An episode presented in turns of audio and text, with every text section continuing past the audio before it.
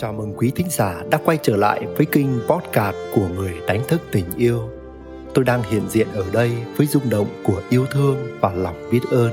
Tôi mở rộng trái tim mình qua những lời chia sẻ sau đây và sẵn sàng mở ra những kết nối với quý bạn. Chúc quý bạn có những phút giây thư giãn, nhẹ nhàng và đi vào dòng chảy của chính mình. Ai cho tôi tình yêu? Ai cho tôi tình yêu của ngày thơ ngày mộng? Tôi xin dưng vòng tay mở rộng và đón người đi vào tim tôi bằng môi trên bờ môi. Nhưng nhưng ai có thể cho tôi tình yêu chúng ta vẫn quay cuồng đi tìm tình yêu trong cuộc đời này. Lắm lúc thất vọng, chúng ta thốt lên rằng, ai ai ai cho tôi tình yêu? Nếu ai đó hỏi tôi câu này, tôi sẽ trả lời ngay, là chính bạn. Chúng ta cứ bước ra ngoài sới tung thế giới này lên để tìm kiếm một người thương. Nhưng có bao giờ bạn tự hỏi, sao ta không thương lấy chính mình. Bạn có biết rằng tình yêu vốn đã có sẵn bên trong bạn rồi không? Nơi bạn đã có đủ đầy mọi điều tốt đẹp. Vấn đề là bạn đã lãng quên. Bạn đã mất kết nối với chính mình. Bạn đã lìa xa nguồn yêu thương vô điều kiện sẵn có.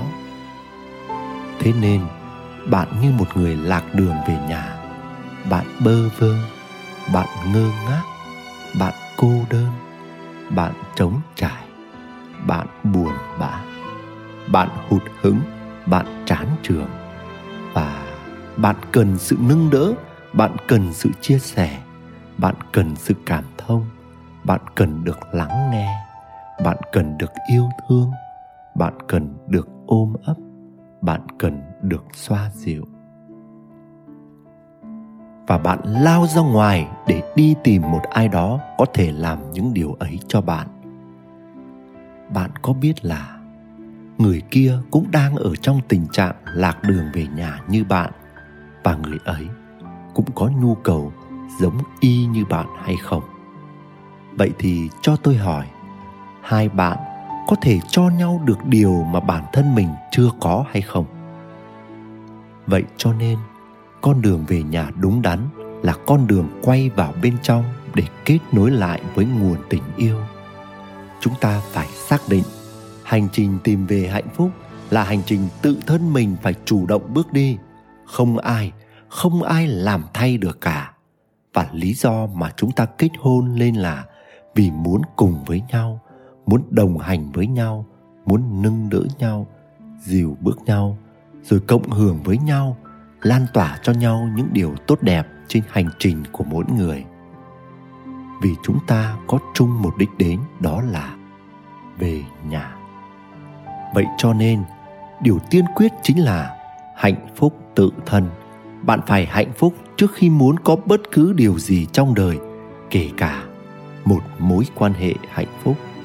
Một lần nữa, đừng quên, hãy hạnh phúc tự thân.